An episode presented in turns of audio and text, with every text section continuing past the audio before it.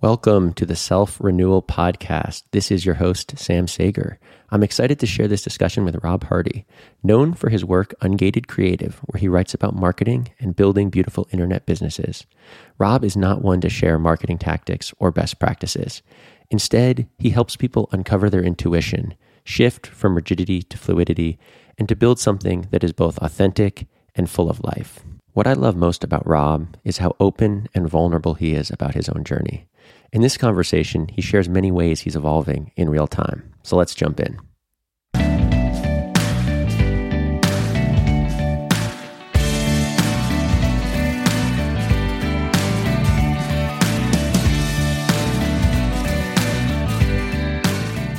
Rob, welcome. How are you this morning? Good, man. Feeling alive. Busted out some kettlebell swings. Yeah. Like right before I, I got on this just because like I oh, so I you're feeling good. Yeah, got the With juices flowing. Form. Yeah. well, I am excited for this conversation. It feels fitting to have you join. It's a long time coming, and I thought I would start just sharing a bit about how we got connected. I um, a few months ago was just getting back into the world of Twitter, internet. I had been kind of on a hiatus for probably five years and had just been feeling like it's just a place where people are going to consume, where people are audience building and growth hacking, and it just didn't feel very alive to me.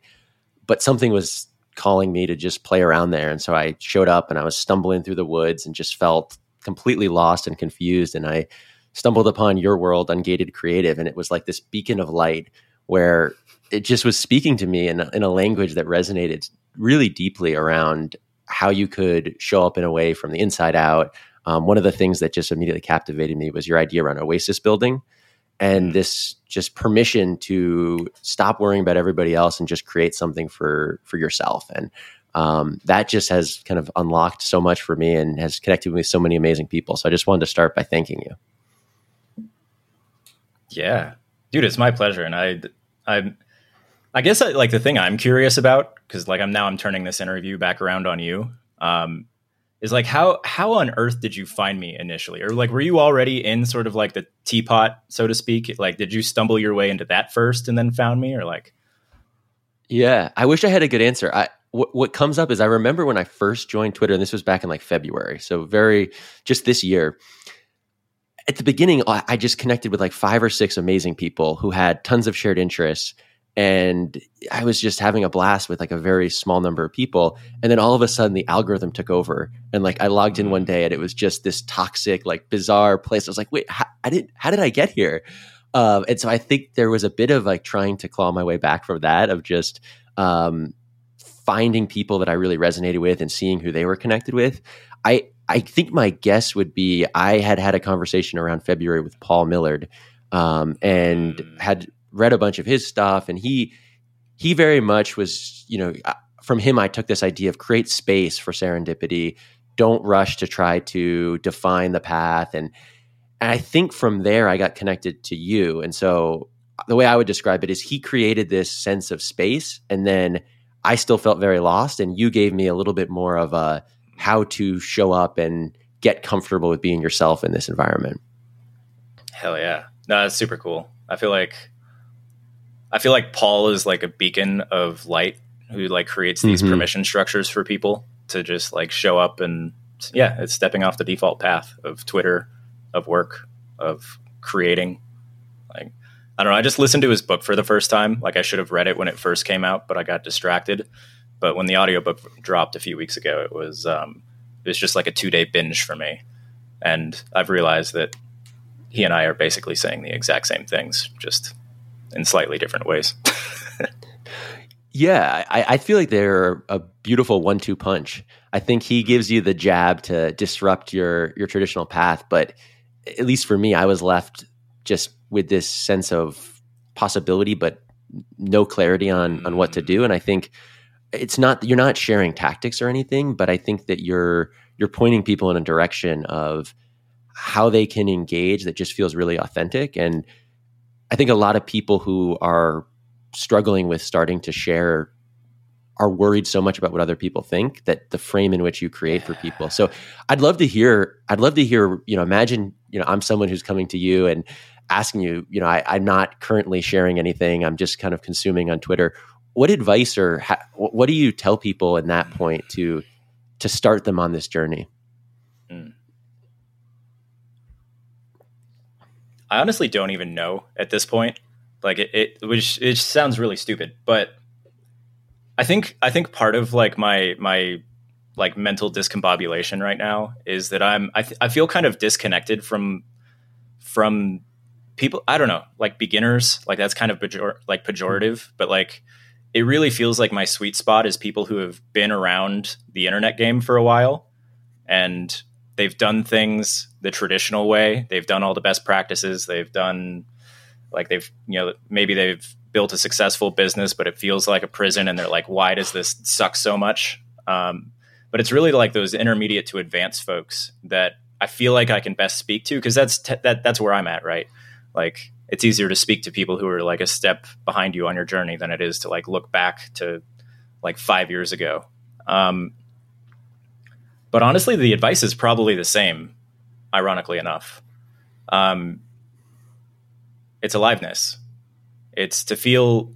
It's to feel into what is inducing your curiosity what's sparking that actual embodied sense of aliveness like where you're like where you actually feel truly engaged and present with ideas or whatever you're thinking about or whatever you're creating and then it's about putting it out into the world and like i like i feel like there's there's a bunch of like supplemental advice that comes around that because we we I don't know, like most of us don't feel like we have that permission to do that. We think it won't work. We think it'll be like we think we'll push people away or that we'll be judged. Like there's there's a lot of emotional insecurity that comes from that, but like that is the advice is to is to start putting out what feels alive to you and to keep doing it and to start connecting with people who connect with your work and like it's it's literally just this process of doing doing things that are alive and finding the others and then like iterating your way towards something that feels good. And like that's it's so simple. It sounds trite. It sounds kind of I don't know. Like that's is still the thing that I'm I'm grappling with in all of this is I used to have such meticulous, complex advice that was like very prescriptive and it would like get people to where they would want to go. Um, but increasingly it just comes down to like trusting yourself that your your aliveness if followed your intuition if followed will always reveal the next step will always reveal the most meaningful step the thing that will bring the most resonance and joy and connection to your life whereas when we try to like follow these prepackaged answers follow these perfect formulas or checklists or whatever very often it leads in the exact opposite direction of joy meaning connection. Um, so that's the thing is just follow follow the aliveness, man. Yeah, I love that. I feel like that ties to this broader theme that we've chatted a bit about of of non doing, and I, I know neither one of us views views themselves as an expert on it in any way, but it seems like you're saying that so many people are telling us exactly how to do it. We have to do it this way, mm. and, and you have to follow this playbook and you're in many ways telling people as much not what to do as what to do and so i'm just curious if how you would think about you know non-doing in your work or um, yeah. just if you can uh, mm. yeah it's really interesting like i'm i feel like i'm starting to embody the idea of non-doing and that most of what i do now feels easy and flowing and intuitive for lack of a better way of putting it. Like like i it's really easy just to contrast like how i used to show up in the world. Like putting a ton of a ton of pressure on myself really like forcing myself to do these complex meticulous like build building funnels and like building out my email and like i don't know like all the all the things that i thought i should do to build a business. Um it feels yeah it still it still blows my mind how how easy and fun everything I'm doing now is, how little force is being applied, and how it seems to be working better than when I was than when I was doing all of the right things, so to speak. Um, so it feels like I've sort of slipped into a, a into sort of like a non-doing frame, and I don't I don't exactly know how I got here, to be honest. Like it's like um, I also forgot what the question you asked was. I think I went off in a different direction, but no, I was just curious about how that idea of non-doing is showing up in your work and mm. how you're thinking about it these days. Yeah, I mean, it's showing up in more more than the work too. Like, you know, showing up with I don't know in the work we've done together around fitness and nutrition, um, specifically around around this this idea of like I don't know, like for me, it's like flowing into movement and not not creating like these these rigid expectations for myself, which then cause pressure and then make it feel like this big uh, like this big obligation. Is like, like again right before the call, it was just like I, I don't know. I feel like I want to get my blood, like my body moving and my blood pumping, and so I bust out twenty kettlebell swings with the seventy-one pounder, and I just did it. Like there was no, there's no anything other than just doing it. Like it was just like a natural extension of how I wanted to spend my morning, driven purely by the impulse to do it. Um, and increasingly, there's more of that in my life. Like m- less of my life is spent in my head, like constructing the perfect rationalizations for the things I do. It's more just me flowing through life, doing what feels intuitively correct in any given moment. Yeah, that sounds way more fun. Yeah, it's dope. 1010 would recommend. yeah, it's it's cool how I I think that's such an underrated part of how all these things. I mean, we talk about the ripple of how you know you do one thing and it ripples into something else.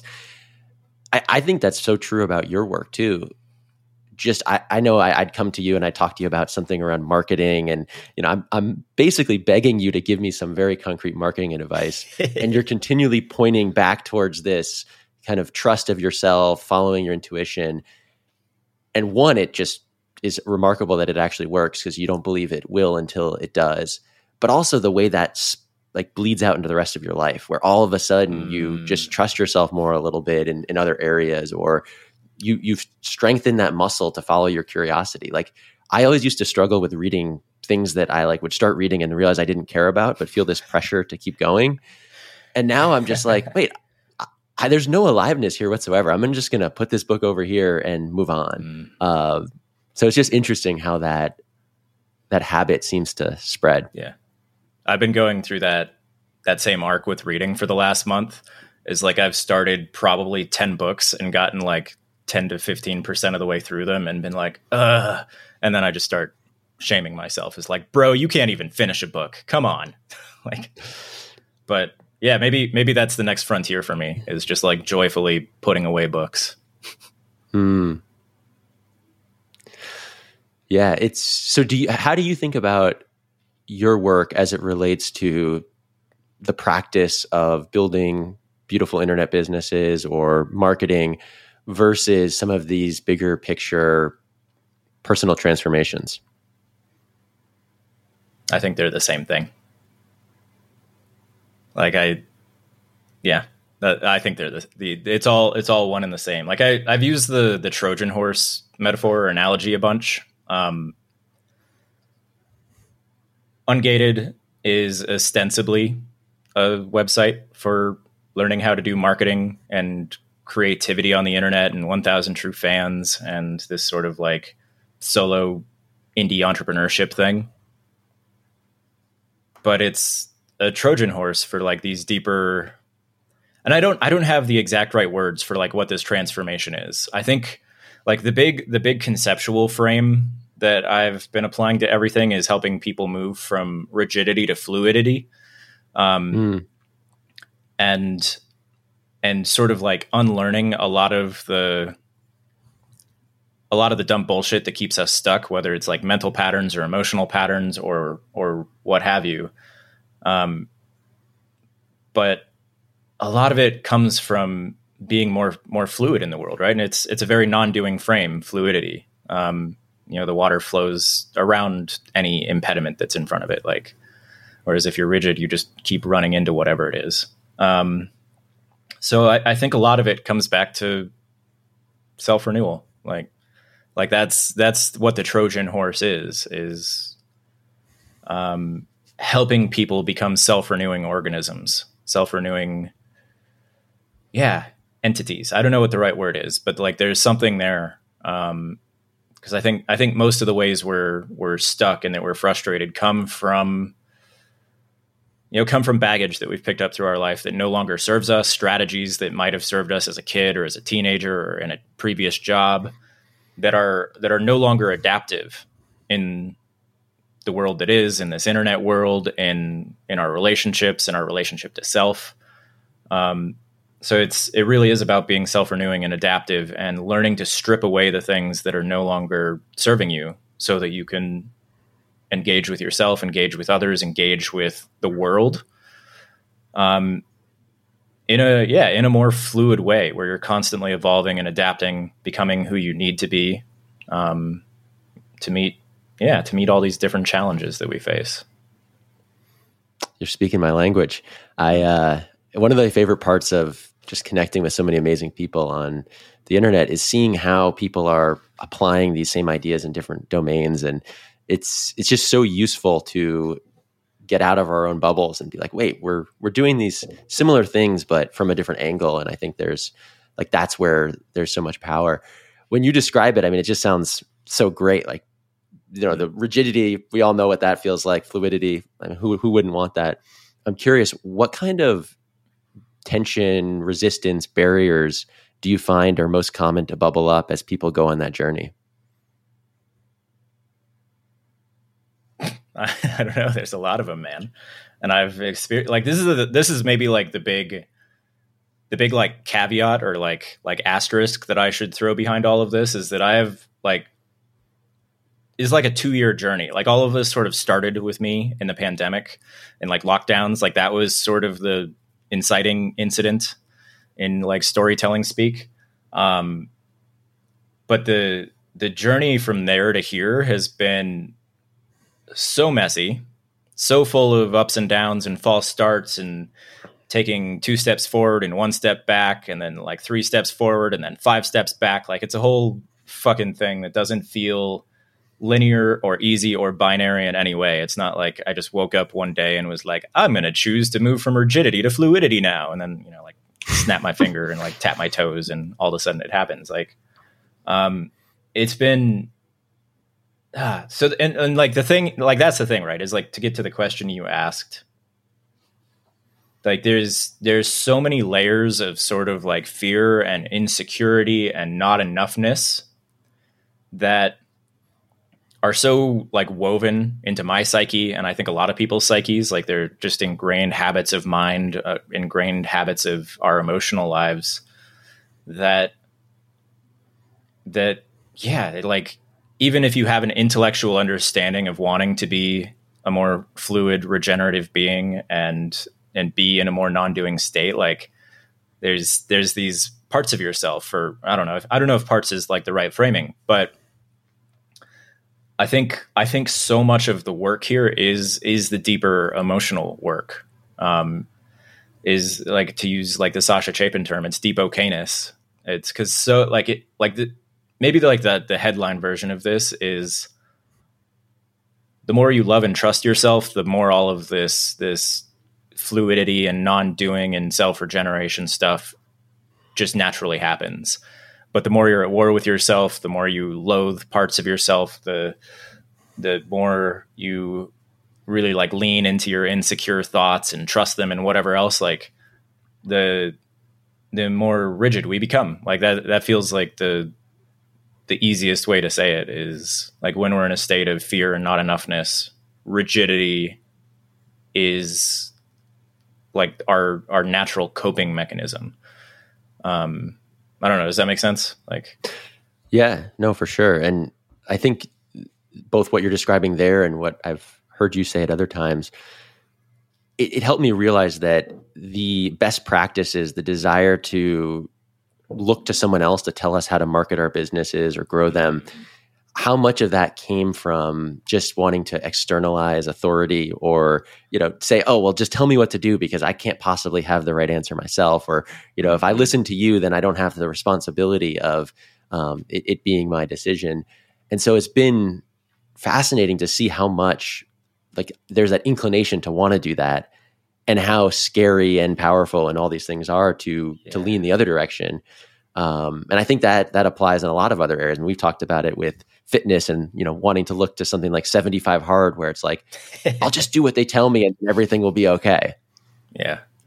And then there's just forever and a very angry Andy Frisella in my head making me feel not enough because I'm not living up to his standards or his guidelines or whatever. And it's yeah. Yeah, it's interesting. Like the the thing that comes to mind with all of this is this idea of leaps of faith. Um it's like internal like re-internalizing your authority. I don't know if that's a thing, but like like it feels scary as fuck and uncertain to start like trusting your intuition after i don't know for some of us it's like decades of externalizing our authority onto other people and systems and ideas and like it takes it takes a lot to trust yourself after decades of not trusting yourself um, and it it will always feel scary it will always feel uncertain um, so I don't know exactly where I'm going with this, other than like, like there's a there's a bridge to cross there that is like really, really, like it's a I don't know gaping chasm. I'm imagining like the the Indiana Jones bridge in um, what is it Temple? Of, it's not Temple of Doom. I think it's it's what whichever one with Sean Connery, but where there's like this vast chasm and you can't actually see the um, the walkway between this chasm. Like you just have to like trust that if you take a step out onto it, that it'll be there. Like that something will support you. Yeah, leaps of faith feels very, very resonant around what what we're talking about. I'm going to get philosophical for a second, so just bear bear Mm. with me. Um, I think a lot about in terms of like society and how you know the conditions of society either support renewal or support rigidity and, and all of that. And when you were talking about the decades of of not trusting yourself, you know, brought me back to thinking uh, growing up, you know, childhood, teenage years, how much there was these kind of structures in society that felt like they were telling you, you know, look to someone else, look to school, look to others. How, how did you experience that? And you know, do you do you have any thoughts on kind of from more of a societal level how the structures are either supporting or hindering the ability to trust ourselves? Hmm. That's an intriguing question. I warned you I I- was getting philosophical. Yeah, yeah, yeah. I'm trying to I'm trying to like trace this through my own life because I think I think my life has been a little a little bit atypical, maybe a lot atypical. I don't really know, but like I like up until um, seventh grade, like I was in public schools, and that was that was just like how it was. And then I got kicked out of middle school and got sort of like sent off on uh, like I went to an Episcopalian boarding school in Mississippi for a while, um, and that I don't know. We might come back to that later, but like that's where I started playing guitar, and that might have been like one of the first sort of like pivotal regenerative moments or places or contexts in my life. Um, and there's definitely like that, like just in terms of, yeah, in terms of sort of like rigid, like rigid expectations placed upon you. Like it was a, I don't know, like it was a place where we we everybody wore uniforms every day. There was a place where we all like had uh like there was a sort of like a rigid system of discipline of like like there were all sorts of ways that you could be docked for points in the dorm if you didn't make your bed like in like academic life if your grades were slipping. Like there's like this whole rigid system of rules and laws and whatever that just sort of like confined you and like and whatever. Not to mention it like it was a it was a religious school so we went to church a couple times a week and like there was this whole aspect of everything. Um so that stuck with me but then then i ended up at a at like that's that school went bankrupt um in my eighth grade year i probably would have stayed there all the way through high school otherwise um but then i ended up at this like really weird vaguely just like I don't know, individualistic. I don't know if that's the right, but it's this tiny little boarding school in Steamboat Springs, Colorado, that um, was almost the exact opposite that was more about individual flourishing. Like they sent us out into the wilderness a few times a, a, year to go like camping and backpacking and hiking and to really like experience oneness with nature and the responsibility. I don't know. Is, none of this is really relevant to the question you asked, but I feel like I, I, I don't know. Looking back, I'm realizing how much of, or I don't know. It feels like a lot of the values that I sort of, I sort of adhere to now or that I that I find really important to my life were planted in that in that school. Yeah. Well, I think what you're getting at, which definitely I, I find in my life, is just the importance of the environment that we're in. Mm. And especially as, you know, we're growing up, um, kind of the way in which the environment, you know, the physical, social, all of it, uh, you know, it's, it's, I, I have, I have a young daughter. She's kind of four or five months now. And I've just you know looking at her and you, you see the environment and it's very kind of micro s- scale right now but it yeah it just makes me so kind of a conscious of wanting to cultivate an environment that's supportive of her exploring these ideas and, and developing more of that fluidity at a younger age than I certainly did. Um, mm-hmm. Yeah, so I I don't know what that looks like. I, I would love to chat with anybody if if anybody you know has oh. has studied that or yeah the first the first person that comes to mind is um, Lulie Lulie Tanett because um, mm. she hmm. was raised without school. Like she never went to any kind of school, and her parents sort of adhered to this um, and, and, pioneered this philosophy called taking children seriously. That is essentially like the total anti-authoritarian approach to raising children, and it's it's allowing. And I think it's similar to unschooling and a lot of the other things that are are kind of increasingly in vogue for obvious reasons. Um, but that might be an interesting conversation too. Um, yeah, I don't know, but I, I increasingly yeah. that that's what I, I find myself leaning to as somebody who like wants to have kids sometime in the next few years is just like I'm I'm increasingly sure that the environment, like the default path environment, to use some Paul language, um, is not conducive to like raising flourishing humans who can adapt and be self-renewing and like like be part of an evolving world on its own terms rather than being like locked into like old systems and patterns of rigid thinking that are really just like a byproduct of the industrial revolution and this like really mechanical worldview that no longer that no longer tracks the world that we actually live in as it evolves and changes rapidly because of technology like um so yeah, I don't know exactly where I'm going with that, but your boy is distrustful of school. like yeah, well, I, I it, it, brings up for me. I mean, I was a bit like this. I was a very rambunctious kid, had a lot of energy, super curious.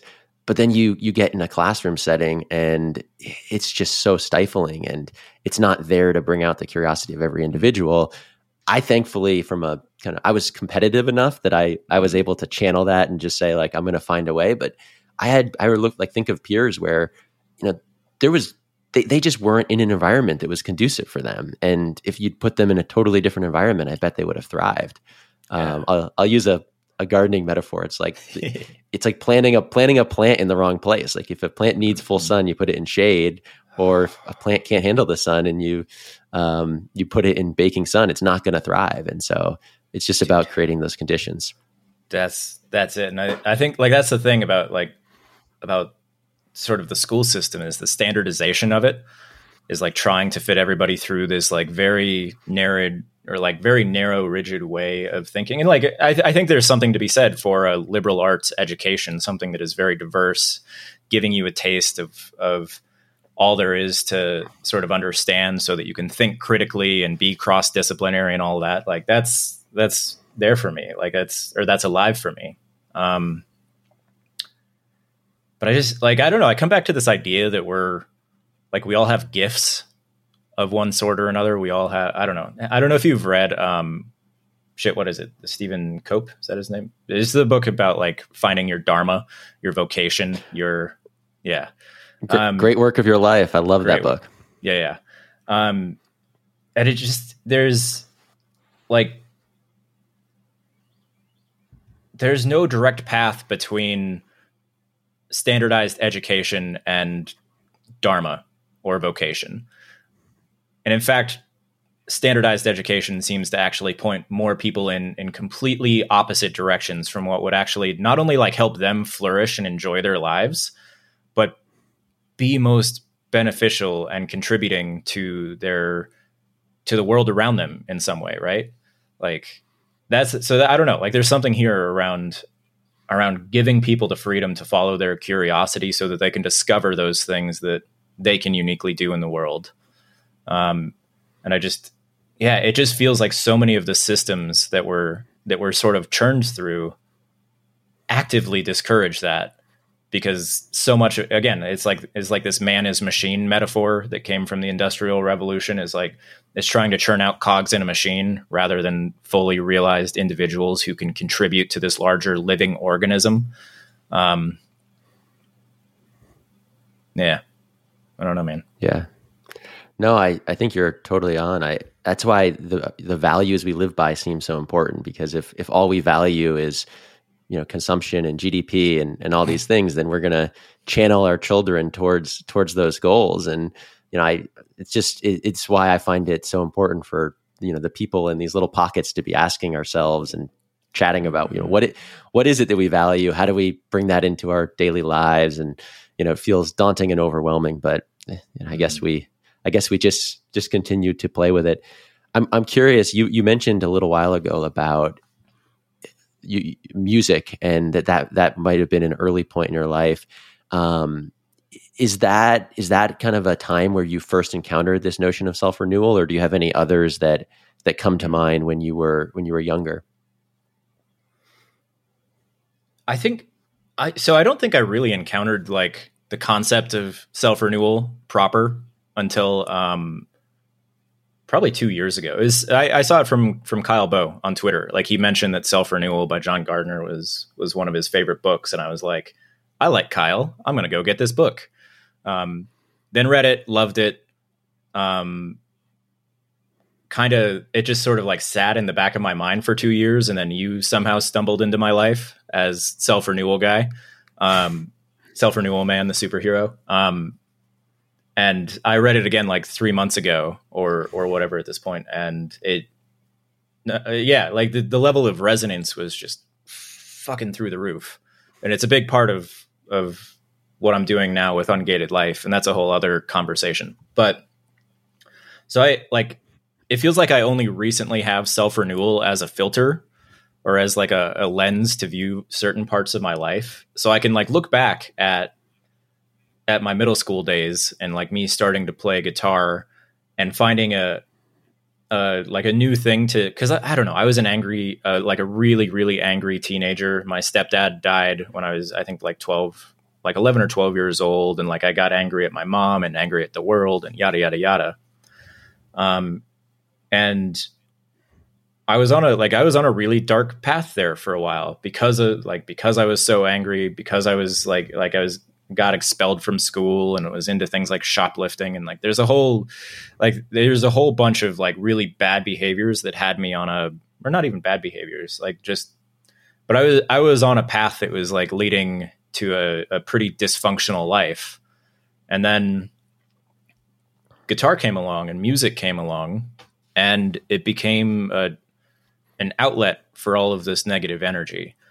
And it kind of consumed me. I was that kid who would like stay in his room for like seven hours every day to just like practice random crap on the guitar. Um, and looking back, it that felt like a major one of those like self renewal turning points. Is I was able to pivot in a certain way and and legitimately like renew my sense of self and become a slightly different person and start heading in new directions. Um, but I never would have conceptualized it that way at the time. At the time, it was just like guitar is cool. Chicks chicks dig guys who play guitar, so therefore I'm going to get really good at it. Um, and there was also and there was also an element of um, like my my stepdad who passed away. Like he like his and my thing was um, like rocking the fuck out to classic rock. Um, like we would like whenever he and I would like drive up our our driveway, um, we would just like crank the stereo in his car, and um, to annoy my mom naturally, um, and to announce our arrival.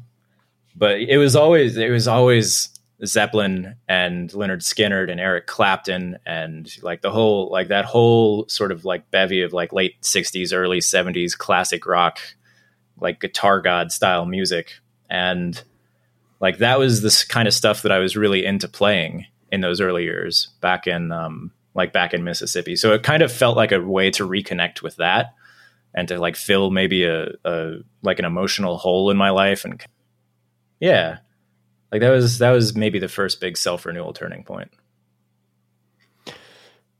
How long did that identity and activity focus around music continue in your life? Hmm. Yeah, this is a good arc. Probably so all through high school, it was like my thing. I was guitar guy. Um, if I was on Twitter at the time, I would have been like the guitar guy, trademark. Oh, you would have you would have um, you would have cleaned up the followers there. Oh my god dude, I have like so many like like I don't know. It's one of those things like there's so many things that I could have become internet famous for had I just like started a YouTube channel or like started a blog. Like I was into Notion like long before it became like a buzzy productive tool and I was so nerdy about it. And like had I just like started a blog or a YouTube channel about how I was using Notion, I would probably be a millionaire right now. like just on account of being first. Yes. Um, yes, but you'd be stuck. You'd be stuck in a notion-sized cage, and the rest yes. of us wouldn't have ungated creative. Um, so we're. I'm. I'm. I'm very grateful myself, selfishly, that the Notion mm-hmm. YouTube channel didn't take off. Yeah, that's true. Um, so, but music, yeah, yeah. Um, so yeah, it was my thing all the way through all the way through high school. I I thought I was going to go to college for a combination of um, basically like music production, like a lot of the technical shit that happens on the back end in terms of like recording and editing and mixing and engineering and whatever. And um, like jazz per like jazz composition and performance because I I just love me some jazz. But the thing about jazz is that it is like a deeply technical, intellectual. Um, yeah, I, I don't know exactly how it like you have to be like really deep in the weeds of music theory of being able to read music of being able to improvise of having this like vast repertoire of jazz standards and forms and whatever in the back of your head. And it is like as somebody who is entirely self-taught on guitar like i never learned to read music.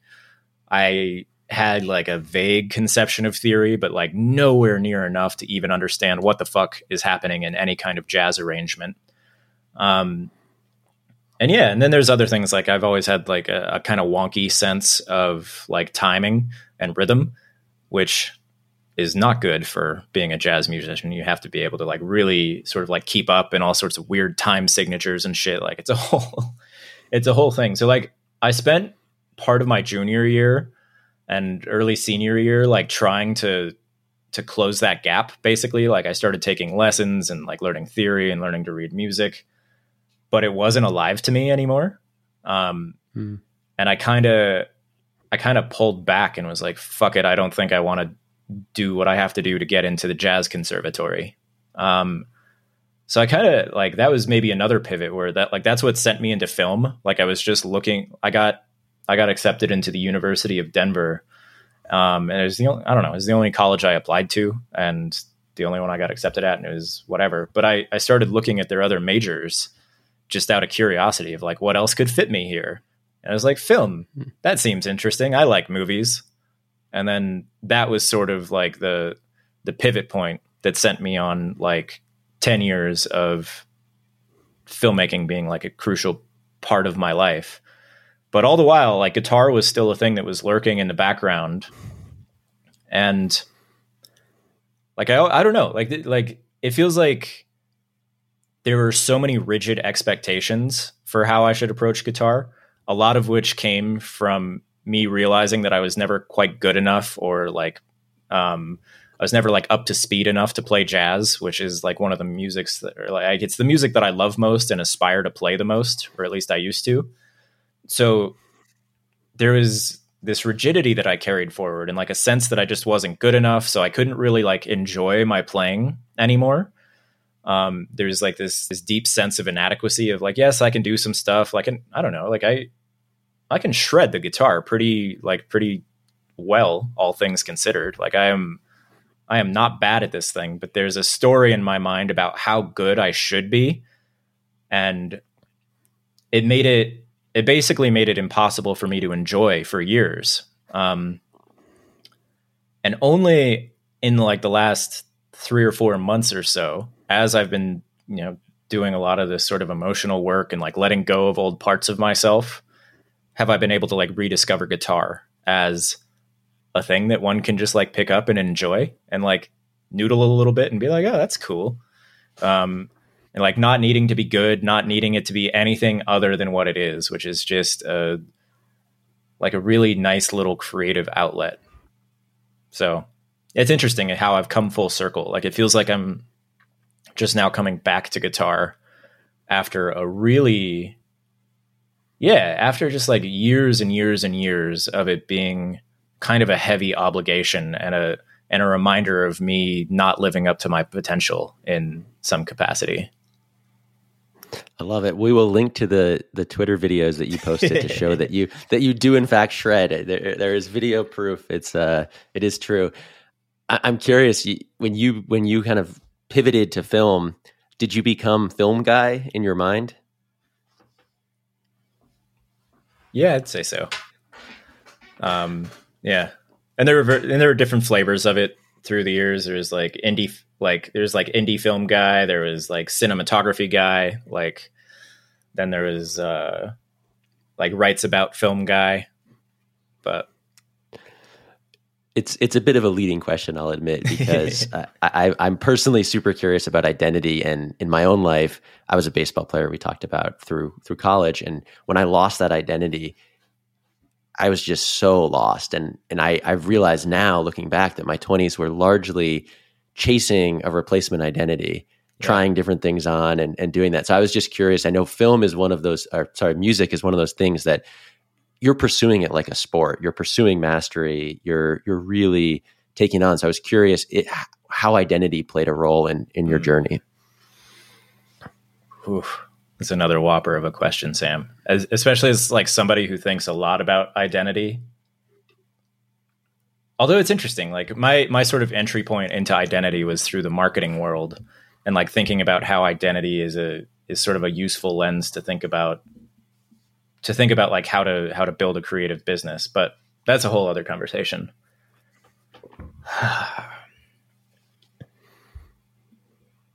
yeah i don't it's it's interesting like clearly clearly there was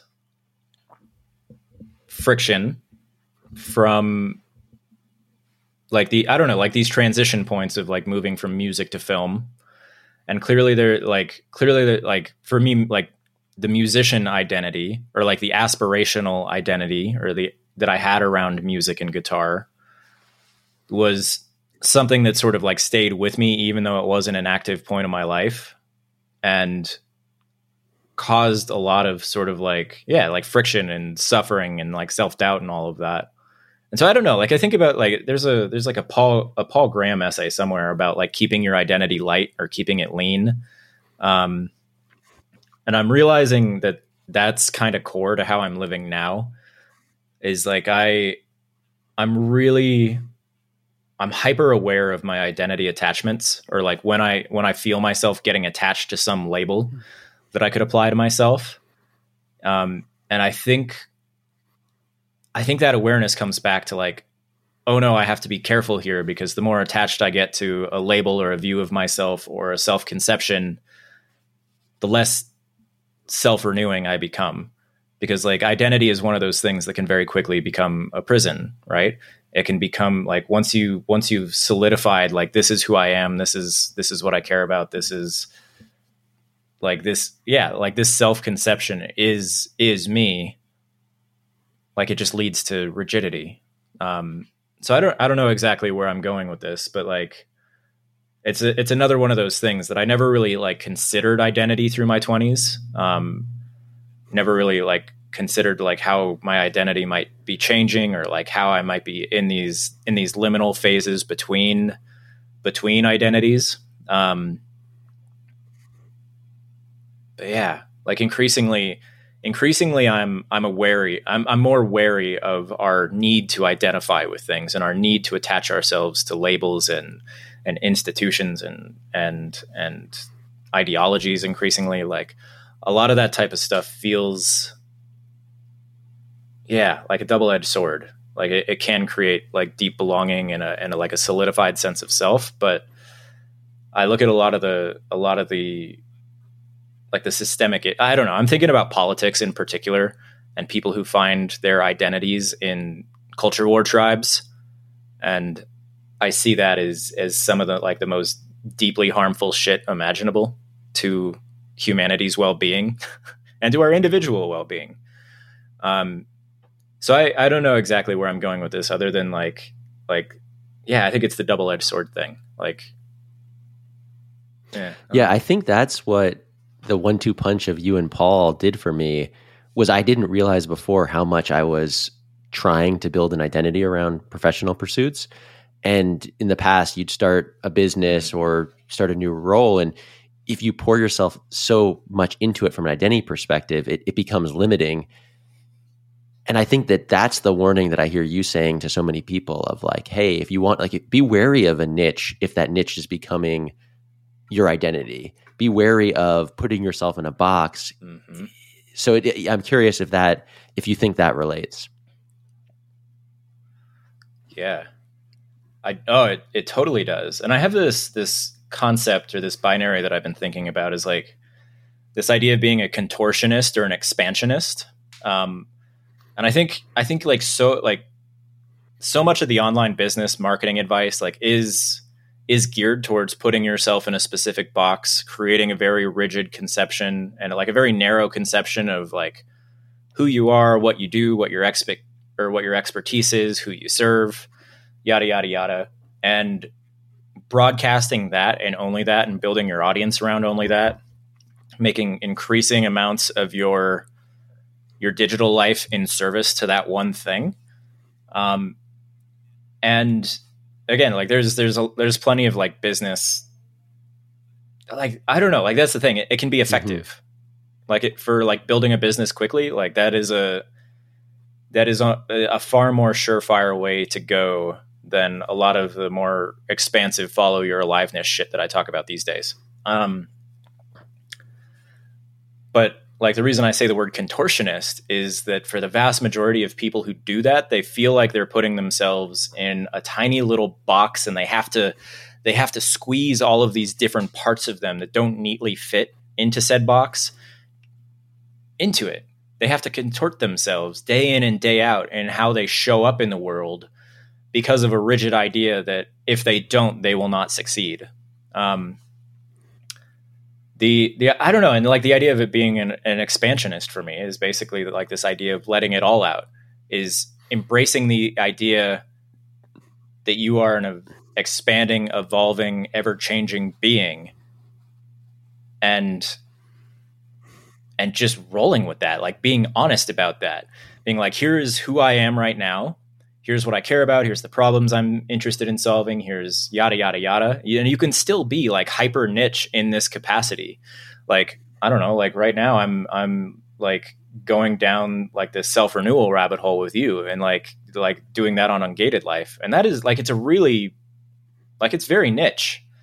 Um but and, and like it, with ungated like the original ungated is like there's there's like 1000 true fans is like a is like a hyper niche entry point into this broader market that i'm sort of like building everything around because it feels alive and important. But in two or three years or five years or ten years probably not so much. Um and i'm trying to be open about that that like i am like at this point like i am intentionally trying to evolve. I'm intentionally trying to go to where the aliveness is, to where the to where my curiosity is going, to where there's connection and meaning and purpose, and and where my emotional needs are getting met. Because that to me feels like what it means to live a like a a joyous, fluid life, right? Curious to hear with all this conversation around self renewal if there's any particular areas in your life right now, I, other than everywhere, yeah. that that self renewal is particularly alive, or you're feeling, you know, a very active season of renewal.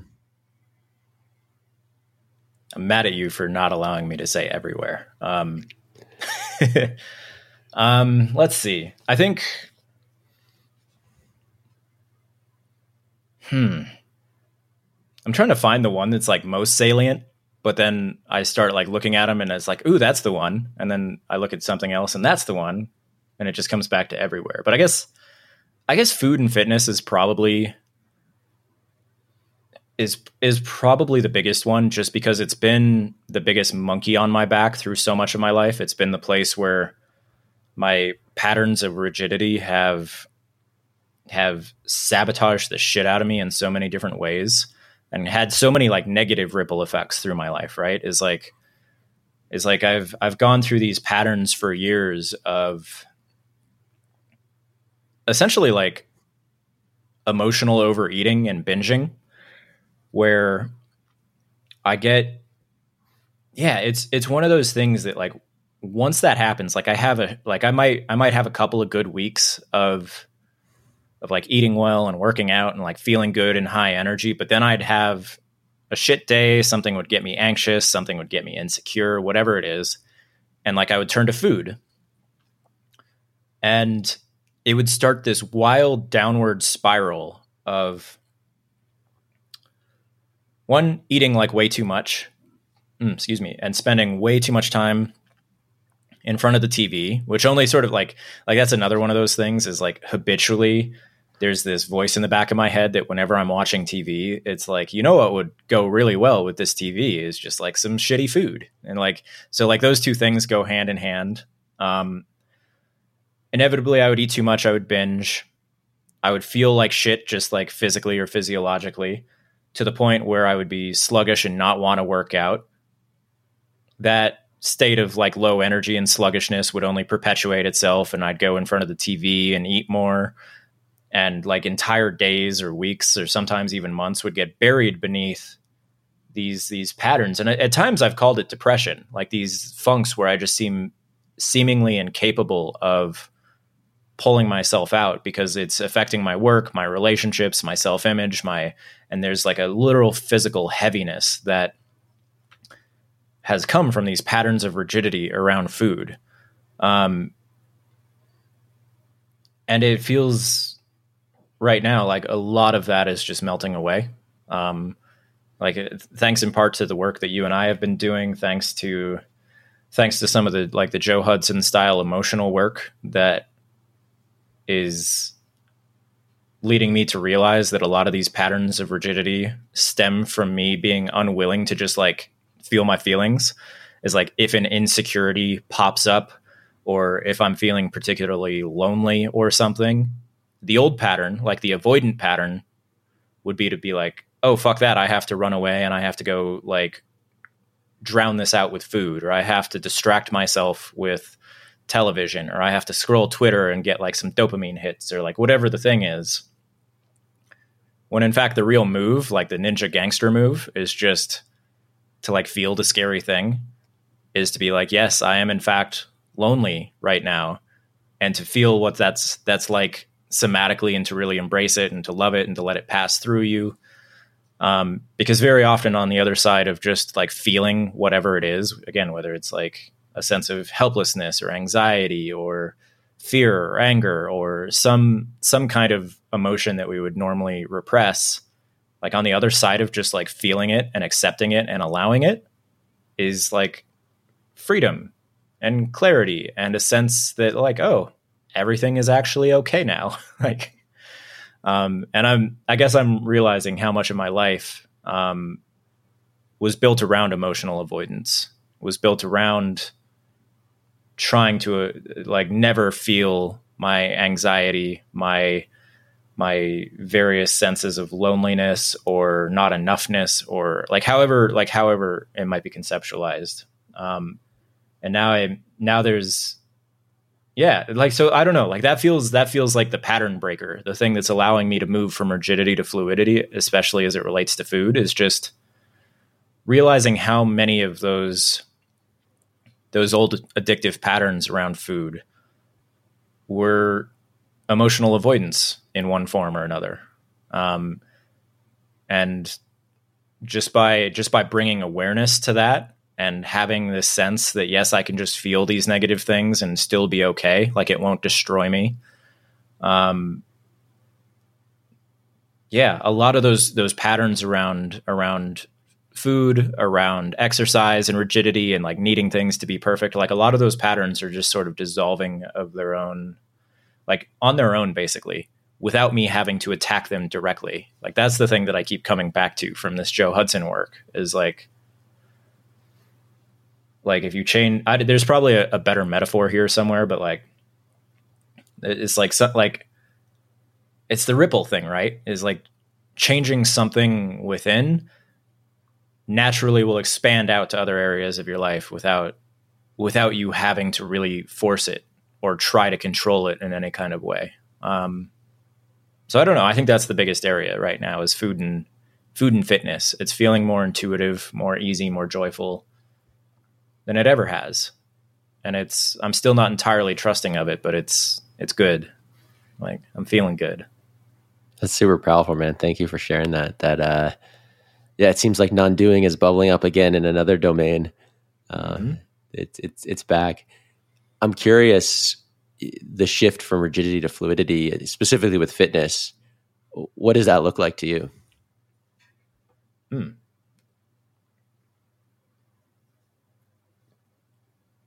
I think it looks a lot more just like experimenting and like run it and like not even like like because I, I think there's a way that you could exp- like I think like a lot of people right now are really into like um what's his name? Like Android Andrew Huberman or Huberman or whatever the fuck his name is like deeply deeply nerdy science guy.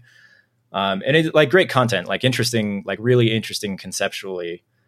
But like when I say science like being or like being an experimenter in life like it's almost exactly the opposite of that. Like I'm I'm not trying to rigidly quantify everything and do do things just because the science says so or whatever.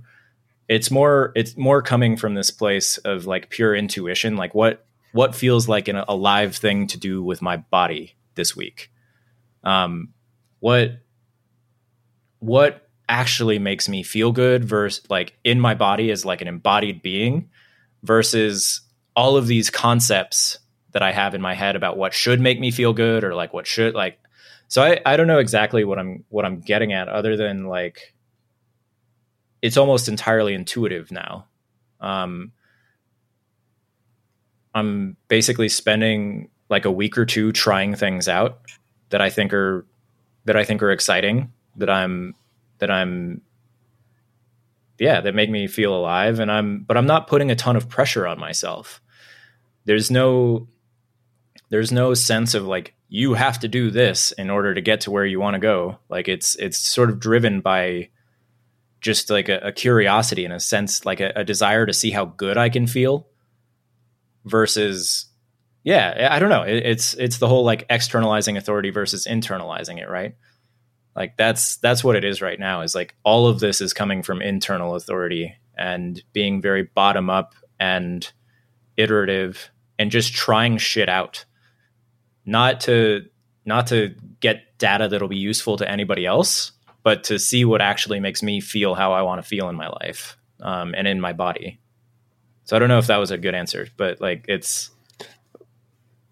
yeah that's that's the thing man. It's it's it's truly inside out, bottom up. Like, yeah, I mean that's the best answer I could could possibly hear. I mean, it warms my heart because I think when we first connected, there was this sense of I have to kind of look to the experts to tell me what to exercise, or you know, Huberman says, so I have to do it. And obviously, there's so much we can get from those people. You know, we can take ideas yeah. to experiment with, but you know, what what better than trying it on ourselves and seeing what it actually like? So it's uh, it yeah. warms my heart to hear that, and it it's funny because it's like I feel like that's the thing you do for everybody else with marketing, with with all of this, where you're you're turning around, you're telling people, hey, when you're trying to make that decision with your business or marketing, see how it feels. Like I, I remember you tweeted or shared this notion of like the best marketing tip is like actually see how you feel when you do the thing, um, and that that's like this meta skill that I guess we're all cultivating in different areas and trying to apply everywhere. But it, it it's hmm. super powerful, and I think it certainly informs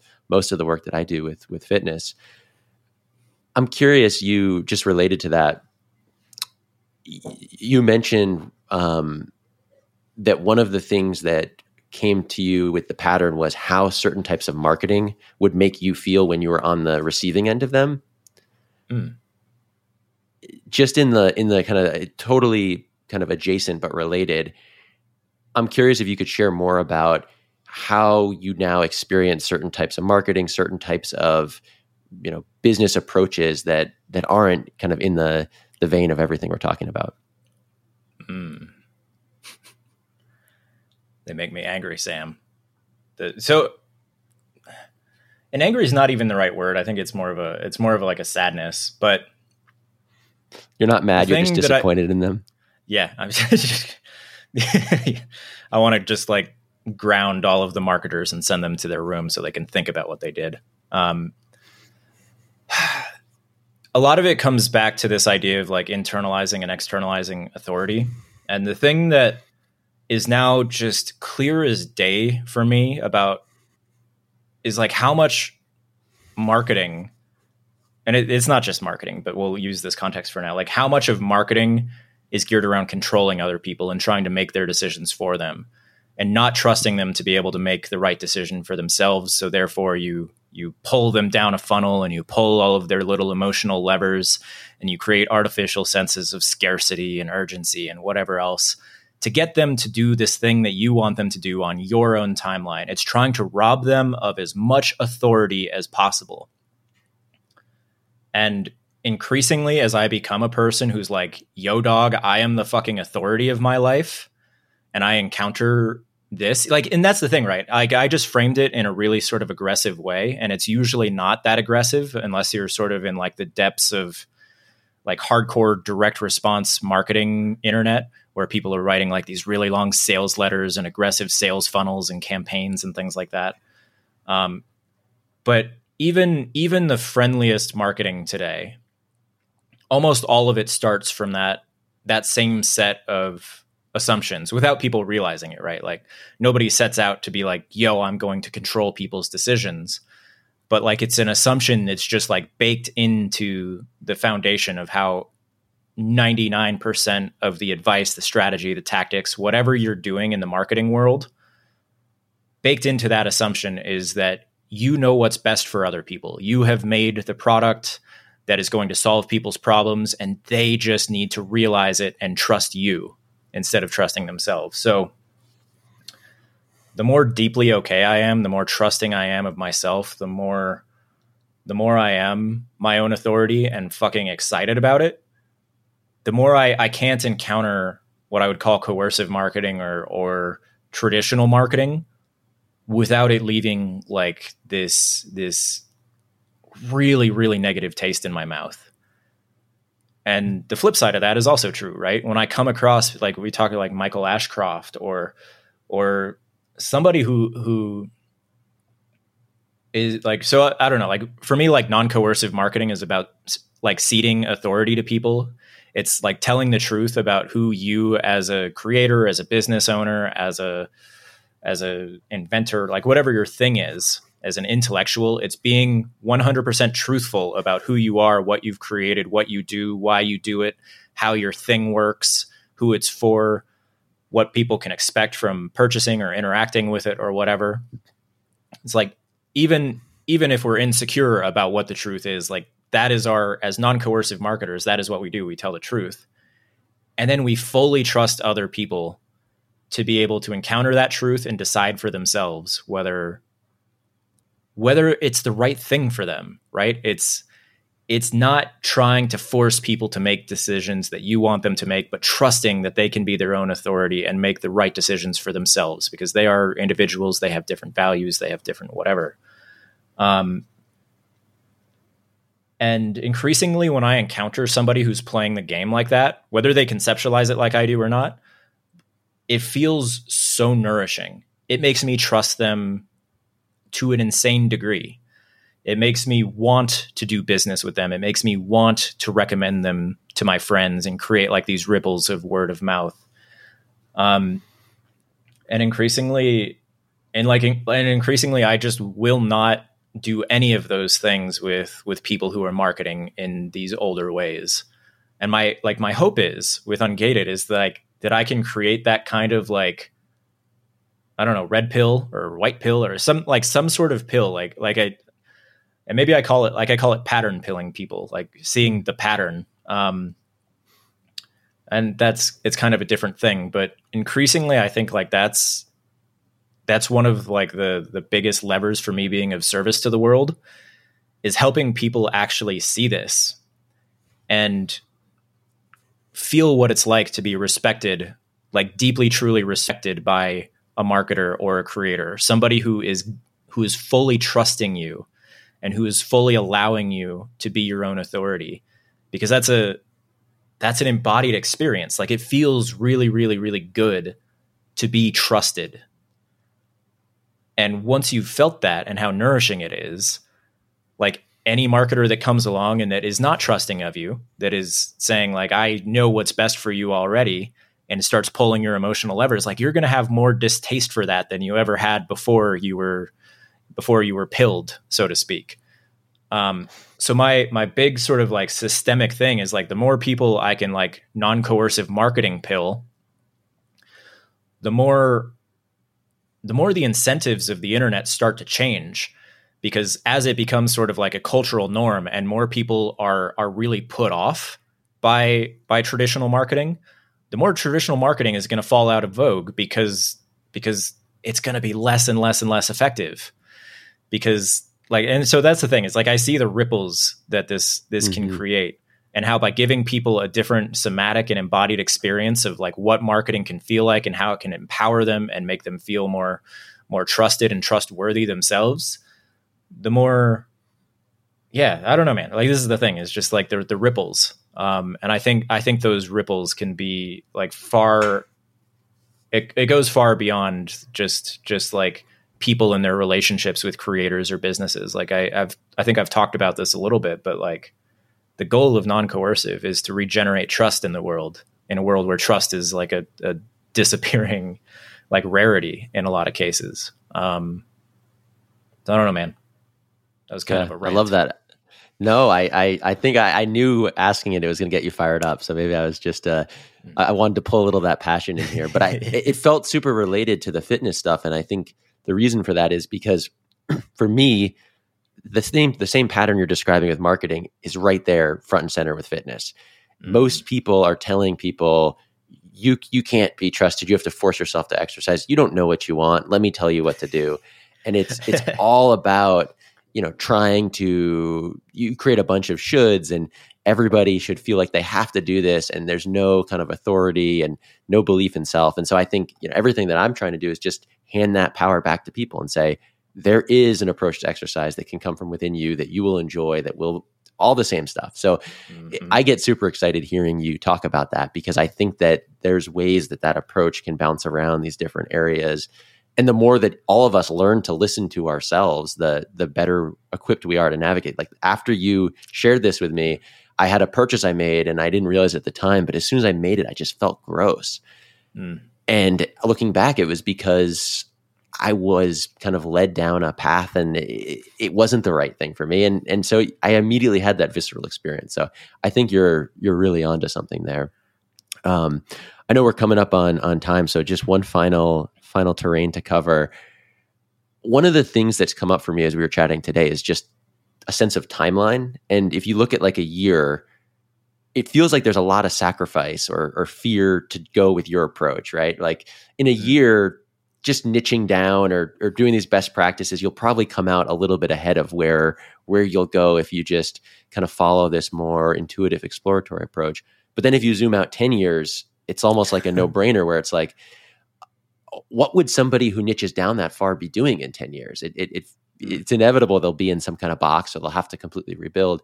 So I'm just curious if you even think on a 10 year horizon, if there's any big, huge vision any any type of thing you can share with us that um, of, of where all of this may be may be headed or or where mm. where things are going.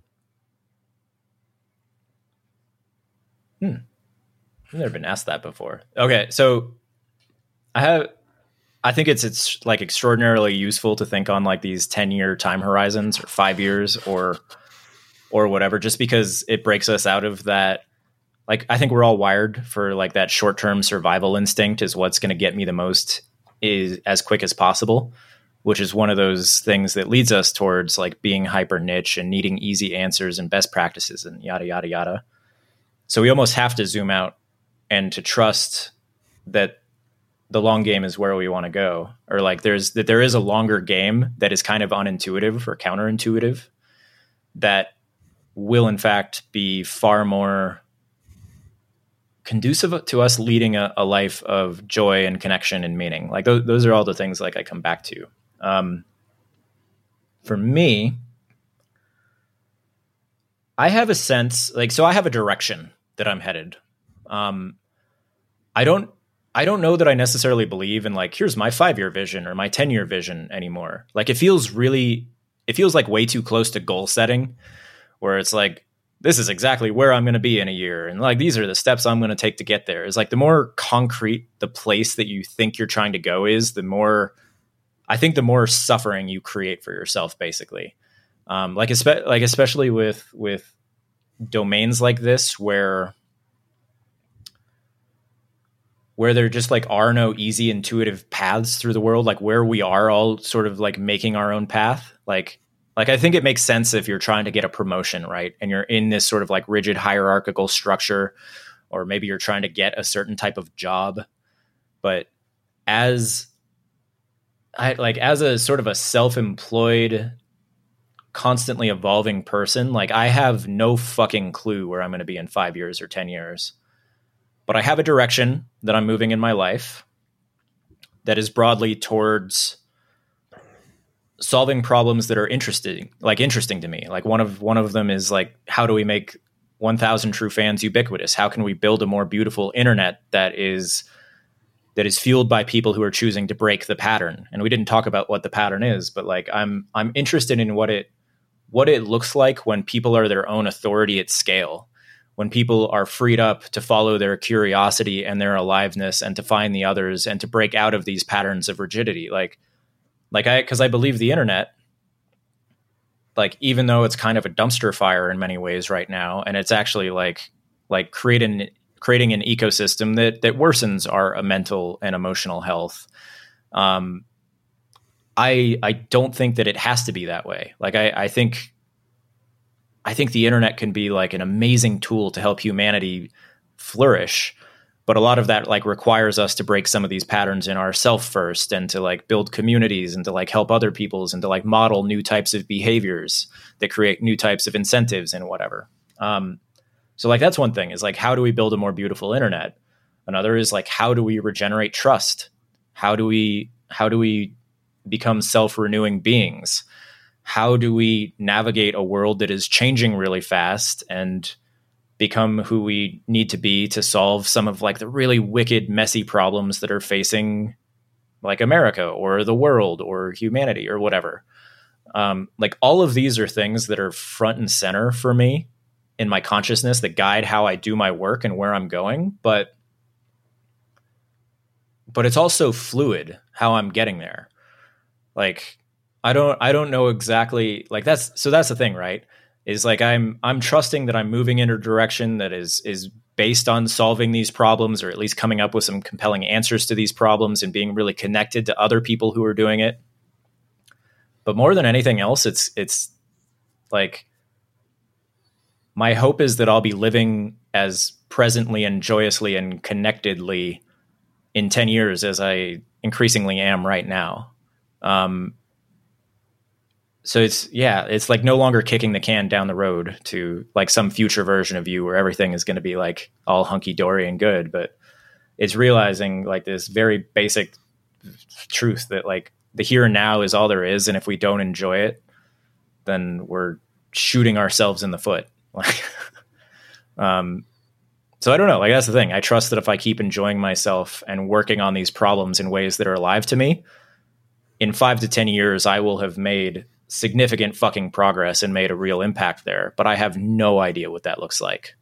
and it Yeah. will probably it will probably evolve and and go places that I could never think my way into right now. Um, For sure. so so I'm not even bothering to think my way into them right now. Maybe I'm just being lazy. Yeah. The two things that stick out to me there is just the the way in which you frame it all around questions, which just feel like such a better way to go on an adventure and let things evolve as they should and, and end up with an answer, but not think you have the answer and then try to, you know, rigidly pursue it. And then the other thing about that 10 year vision of just, you know, the way that you want to be present and alive, I think the thing I take from your work overall, most of all, is the conviction, the story that embodying that is actually pivotal and crucial to solving the problems, to approaching them. Like if we Mhm. we we can't wait to be like that because that is what's needed for us to go through these journeys and to to do it. And so um, I think this is a probably a really good wrapping point because I uh, I think your vision is is beautiful and I'm excited to watch it unfold. Mhm. Thank you, brother. Yeah. Thank you so much for joining us today, Rob. Thanks for listening. You can check out Rob's work at ungated.media. And please subscribe to stay tuned for more episodes. We have some really exciting conversations coming on the theme of non doing and some great personal stories of renewal.